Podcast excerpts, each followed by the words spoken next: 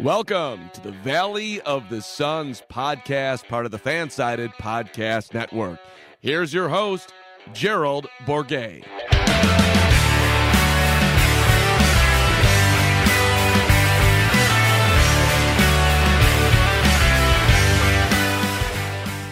Welcome, Valley boys and girls, to another episode of the Valley of the Suns podcast, part of the Fansided Podcast Network.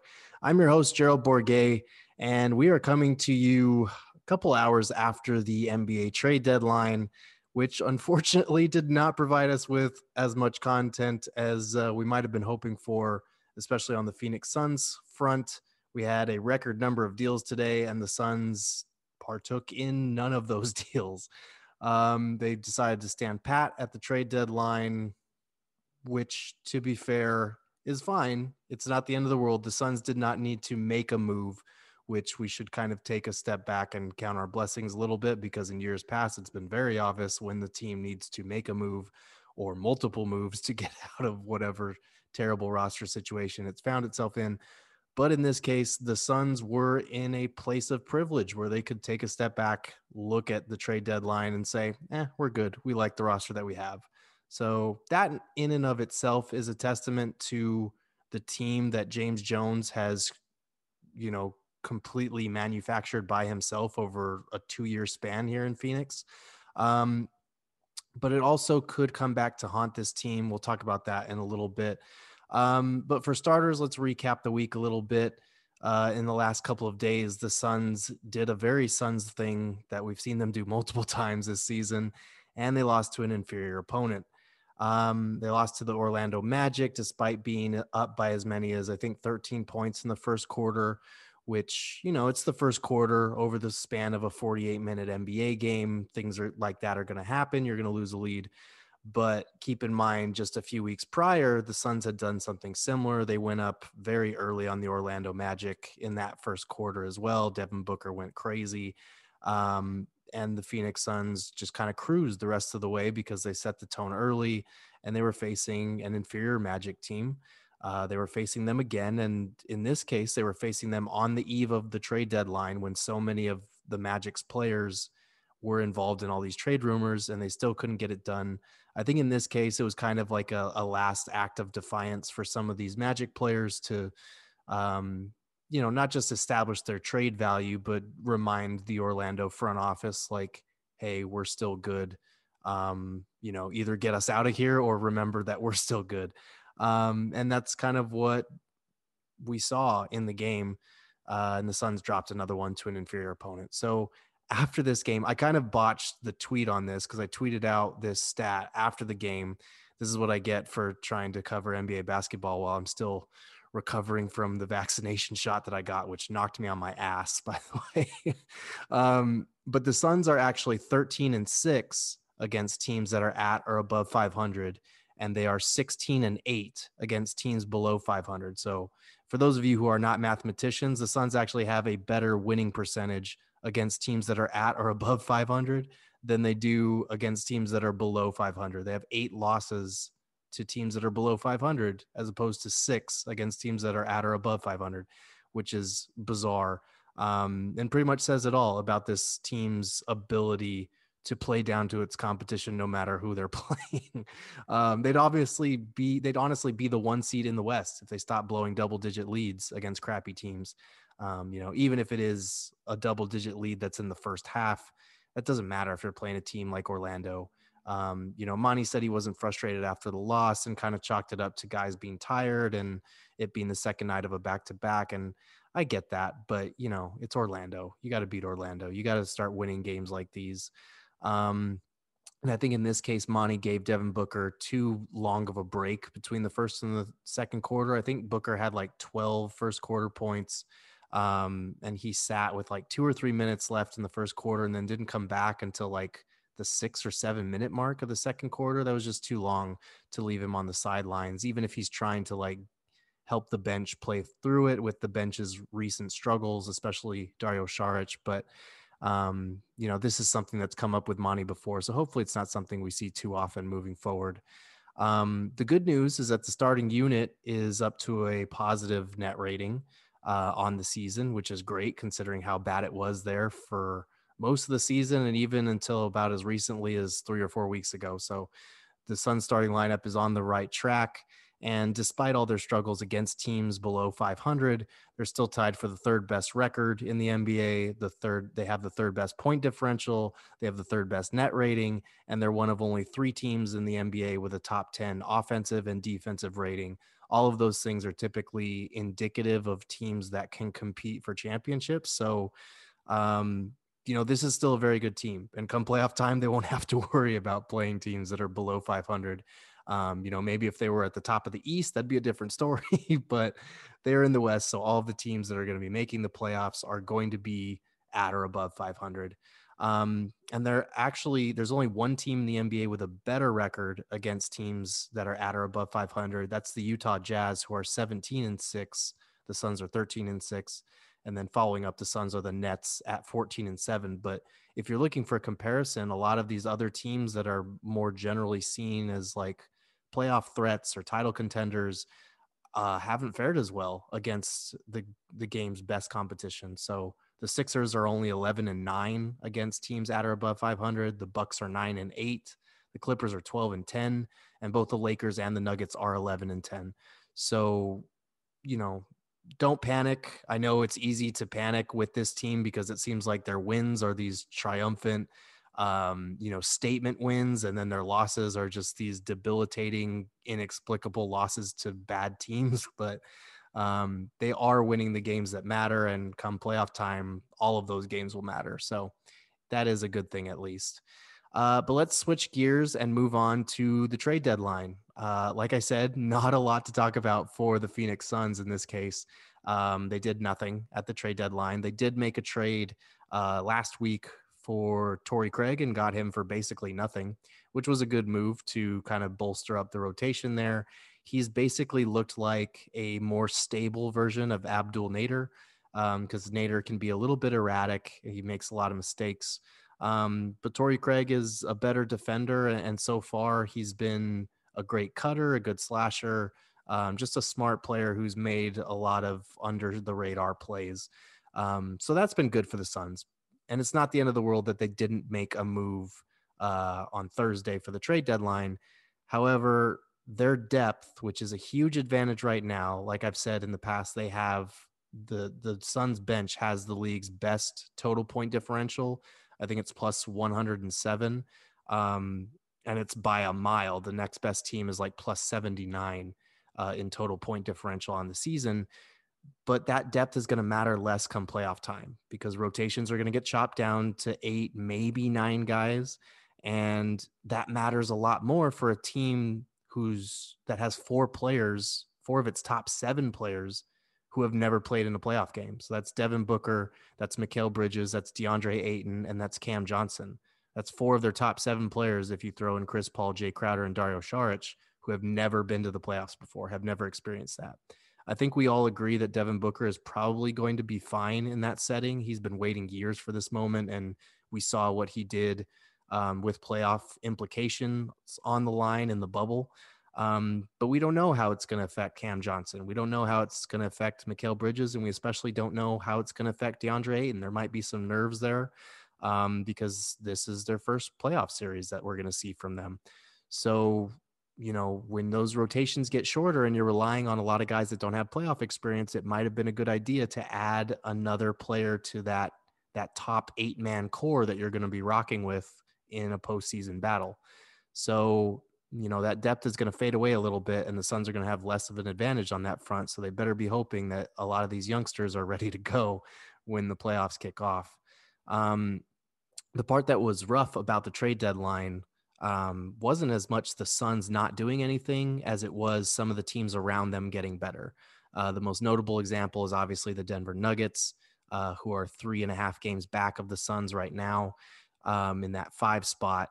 They made a trade for Aaron Gordon, and they also made one for JaVale McGee. And those were both two Suns targets that we've mentioned in the past uh, on the last episode, actually, about potential Suns trade targets. Um, Aaron Gordon, Aaron Gordon is a really good defender, and he's an improved three point shooter. Uh, he's given the Suns problems in the past as far as his defense is concerned. He's a guy that can guard those threes, those fours, um, a lot of the guys that the Suns are going to be trotting out there and give them problems with his strength on the other end. So that's not great for the Suns that the Nuggets got their hands on him. And JaVale McGee bolsters kind of the Nuggets eight man core because if you look at their core, it's going to be Nikola Jokic, Jamal Murray, Gordon, McGee, Paul Millsap, uh, Monte Morris, Will Barton, um, and Michael Porter Jr. That's a pretty solid eight man core there. Um, I, I, still like the Suns better, probably. Um, but you got to factor that inexperience in there as well. So just something to keep an eye on. The Blazers also upgraded. They traded Rodney Hood and Gary Trent Jr. to get Norman Powell. Um, and I actually was shocked to see how well Norman Powell was shooting the ball because I thought they downgraded in the three point shooting department and was kind of wondering why. Norman Powell is actually shooting better from three point range than Gary Trent Jr., who is known as kind of this three point specialist. Um, Powell's putting up 19.6 points per game on 43.6% shooting from three point range. And it's not like it's coming on a limited number of attempts. He's taken six and a half threes per game. So he's getting a lot of shots up. He's making a lot of them. And I think he's a better defender than Trent as well. So the Blazers, who are also three and a half games behind the Suns, got better. Um, and then there's the Dallas Mavericks, who gave Luka Doncic two more shooters uh, in JJ Redick and Nicolo, Nicolo Melli. Um, you know, Redick's not shooting the ball as well this season. I think he's like around 36%. But Luka and Rick Carlisle are going to get the best out of him. And the prospect of being on a better team than the Pelicans is probably going to get a better performance out of JJ Redick. Um, and they just have the offense and the distributors to make that shooting matter a little bit more. So the Mavs are five games back of the Suns. And even if these three teams that I'm talking about don't like catch the Suns or pass them in the standings, they're still tougher first round matchups for the Suns now, depending on where these teams all finish. I, I think unless the Suns like randomly decided to start losing and fell back to fourth or fifth, they're probably not going to have to worry about the Nuggets in the first round, but maybe the second round now that they're a better team, uh, depending on what happens with the Lakers' health or the Clippers' uh, pandemic P problem. you know, you never know who's going to be waiting in that second round or even that first round now. Because um, the Mavericks are cur- currently in the seventh spot. If the season ended today, they'd be facing the Mavericks. I think the Suns fare better in that matchup. I think that's a pretty good matchup for them. But um, you know, the Mavs just got a little bit more dangerous, got a little bit more experience, got a little bit more shooting, um, and and tougher to guard on the defensive end. So, you know, the good news is the Lakers stood pat. They couldn't get anything done. They had limited means to get better, but uh, you know that could actually kind of backfire as well because with LeBron out for the next three to five weeks, with no timetable for Anthony Davis's return with that calf injury, the Lakers could plummet down the standings. And if they fall as far as like seven or eight, then you're looking at a potentially dicey situation where the Lakers are healthy for the first round playoff series, but they're a seven or an eight seed. And that's the matchup that nobody wants in the first round, playing the defending champs like that. Um, so that would be a total worst case scenario and a total Suns thing to happen is facing a fully healthy Lakers squad in the first round, um, even with home court advantage. But uh, you're hoping that the Lakers don't plummet that far over the next, you know, three to four weeks until LeBron and AD are hopefully back. But um, you know, the Clippers, the Clippers made a move. They got uh, they got Rajon Rondo and gave up Lou Will for him. I, I, feel like that's a downgrade for them. They're putting a lot of stock in the legend of playoff Rondo there. Um, but you know, on paper, playoff Rondo, if he is able to make another appearance at age, I think Rondo's 35 now. If he is able to make another appearance, he's a better defender than Lou Will. He is a capable contributor and driver and and kind of facilitator, some a more typical true point guard that the Clippers needed. Um, and he's actually shot the ball from three point range well over the last couple postseasons with the Lakers and the Pelicans. Um, he's made teams pay for leaving him. So uh, you know, the Clippers may have gotten a little more dangerous. I'm more likely to call that a downgrade, but you never know. Playoff Rondo always surprises people every year. so you really just never know. Um, and then the Jazz, they also stood pat. So that's good news. There wasn't a lot they could realistically do to improve. Um, you know, they've lost four of their last nine games, but they're still the top seed in the West because the Suns keep losing these stupid games to worse teams.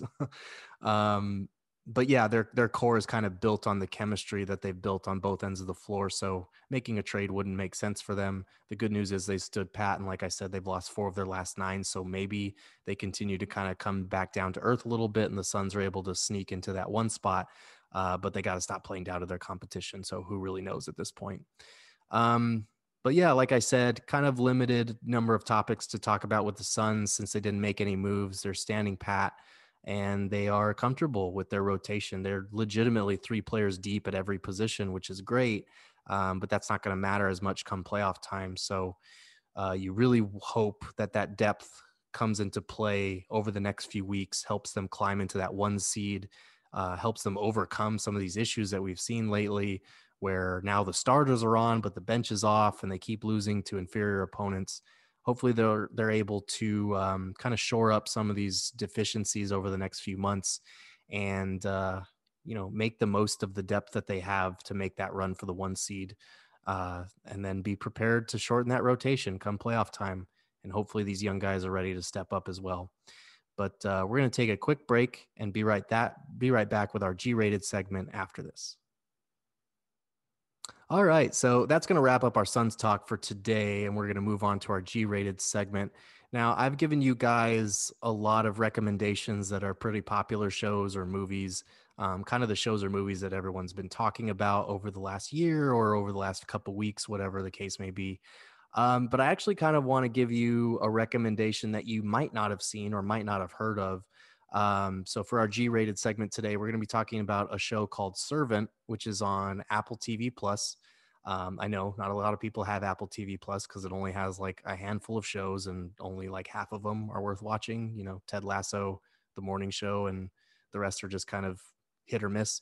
But uh, Servant is one that should be on your radar, especially if you're looking for something in the kind of uh, what's the genre? It's not horror necessarily, but it, it's kind of uh, disturbing, and it's it's more of a thriller type show, uh, keep you in suspense kind of thing. It's produced by M Night Shyamalan, so no surprise there.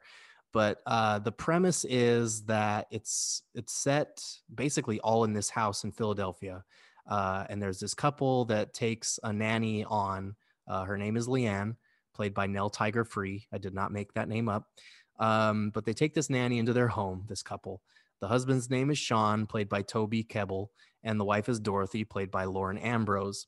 Um, and they're actually it's it's basically a four character cast for the most part. There are other minor characters that pop in and out, but it really revolves around these four. So the nanny, the husband, the wife, and then the wife's brother, Julian, who is played by Rupert Grint, aka Ron Weasley.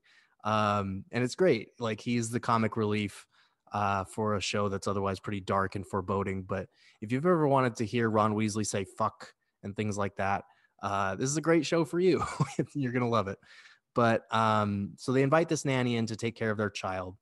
And the twist is that their child is a baby, it's a lifelike doll. Um, which Dorothy is prescribed as transitory object therapy after she suffers a full psychotic break because their real son Jericho died. Uh, their real baby died at 13 weeks old.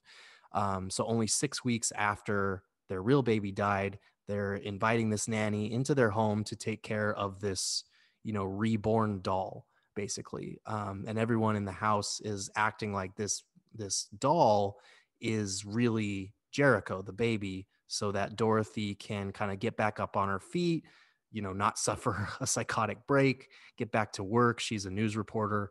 Um, and so it, it's kind of a weird thing, but Leanne comes into this house and without even having to be told to act like this, you know, doll is a real baby, she kind of starts doing it. So it's very unsettling because Leanne starts off as this very creepy, weird babysitter who's totally just going along with this idea that this this doll is an actual child.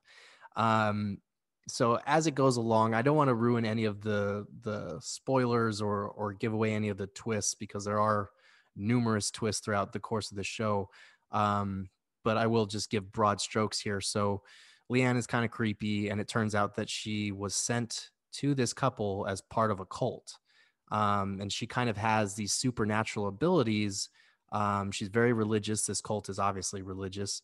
Um, but when she prays or when she self-flagellates you know she like whips herself she is able to do some unnatural shit like so by by the end of the first episode they go upstairs because they hear crying on the baby monitor which is on but it's never going to do anything because it's a doll but they hear crying on the baby monitor and they go in there and this is i think leanne's first night or second night in the house they go in there and there's an actual baby where the doll was. So um you know sean and, and the brother julian are freaking out because obviously like whose baby is this? Where did this baby come from? But they can't act on it or show it because you know then it's going to give away to dorothy. Like dorothy takes it in stride. She doesn't notice the difference because she's thought this doll was her baby the whole time so they can't do anything and be like well what do we do with this baby? because if they do then they'll be revealing to dorothy that this whole time she's been treating a doll like a baby and she'll suffer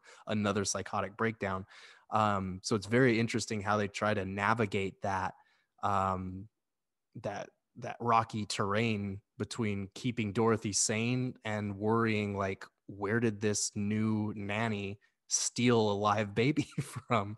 Um so it, it's very unsettling and like the way that it's filmed it, it, so it like twists your belief in who is sane and who isn't like what leanne is capable of whether she's a victim like what this cult that she's a part of is capable of like who's in the right who's in the wrong who's guilty who's not. Um, it's a very interesting show and it doesn't lean too heavily into like religion or anything but the religious component is an aspect as far as where leanne is able to do some of these supernatural things and it's unclear like kind of what god she's praying to and what this cult believes in but it's obviously some pretty creepy shit that comes to light about all of these characters in the show. Um, and like i said i won't spoil anything but the show 99% of it takes place in this one house where they live in philadelphia um, it has like multiple floors and whatnot so it doesn't get stale but it's filmed so claustrophobically that it really hones in on on the madness and this sense that all of these people are kind of trapped by their relationships and their commitments to each other um, and all of these people are just kind of unstable. Um, so at one point like the baby goes missing and Leanne tries to take another job with another house that has a lot of kids and the parents are like grandparents and they're very sick um, and Dorothy basically poisons and kidnaps her to get her back. Um, and the cult tries to get Leanne back and and get her to forget about this new family this Turner family that she's been taking care of. And she stays loyal despite the awful things that she finds out about the Turners. Um, and season two which wrapped up last Friday uh, a week ago, uh, basically ends with Leanne inciting a full on war with this cult. So it's going to be, I have no idea how this series is going to play out. Like, I honestly have no idea what's going to happen on a week to week basis with this show. Um, and season one was kind of frustrating because it didn't wrap up really anything. It was one of those shows that leaves you with way more questions than answers. Um, it was more of a slow boil, but I feel like in season two, that slow boil is really starting to rise. Um, and it does leave you with questions still because there is going to be a season three of this show. Um, but it's far more interesting and a little bit more fast paced in season two. It feels like a lot of stuff actually started happening in season two. Um, so I hope that it's able to eventually deliver on all the creepiness and and head fuckery that's at uh, that's at work here so far. Um, but it really is serving up kind of an interesting combo, and it's a very different show than a lot of ones that are on right now. Um, so I, I, I definitely recommend checking it out at least and seeing if you can if you can get through season one. I feel like season two is much more rewarding, um, just because it's it's impossible to guess what's going to happen next and what's going on and you know who is playing what role in this madness. Um, and the actors are really good too because Sean, you feel for him. He's just trying to keep his wife sane and hold on. He, you know, he's dealing with his own depression as far as losing his son, and he's trying to keep his wife sane, but he's also like not trying to kidnap a child that he thinks is someone else's. And then there's Julian who has his whole whole issues, but is kind of the comic relief, and um, and Dorothy, who's played by Ambrose is just really good at, at, straddling the line between sympathetic and like straight loony because you feel bad for her for what she suffered through and and the role that she played in all of this happening. Um, but but she's just clearly bonkers as well. And she really straddles that line between sanity and sympathetic. So it's it's a really interesting show like i said very claustrophobically filmed um, and definitely worth checking out. For my g rating for this show for the first two seasons i'm going to give it a 7.5 out of 10 which seems low you know normally if i'm really recommending a show i'd probably give it an 8 or a 9 um, but I'd say 7.5 is good. Like this is a good show, and I feel like it could get great if it goes in the right direction for season three. But um, definitely an underrated show that not a lot of people are talking about. And if you're looking for something different to try, uh, I would highly recommend it. But that's going to do it for this episode of the Valley of the Suns podcast. Please make sure to subscribe, tell your friends, uh, write me a review with a couple of shows or movies you've watched recently, and maybe we'll talk about them on a future show. But for this episode, this is Gerald Bourguet signing off.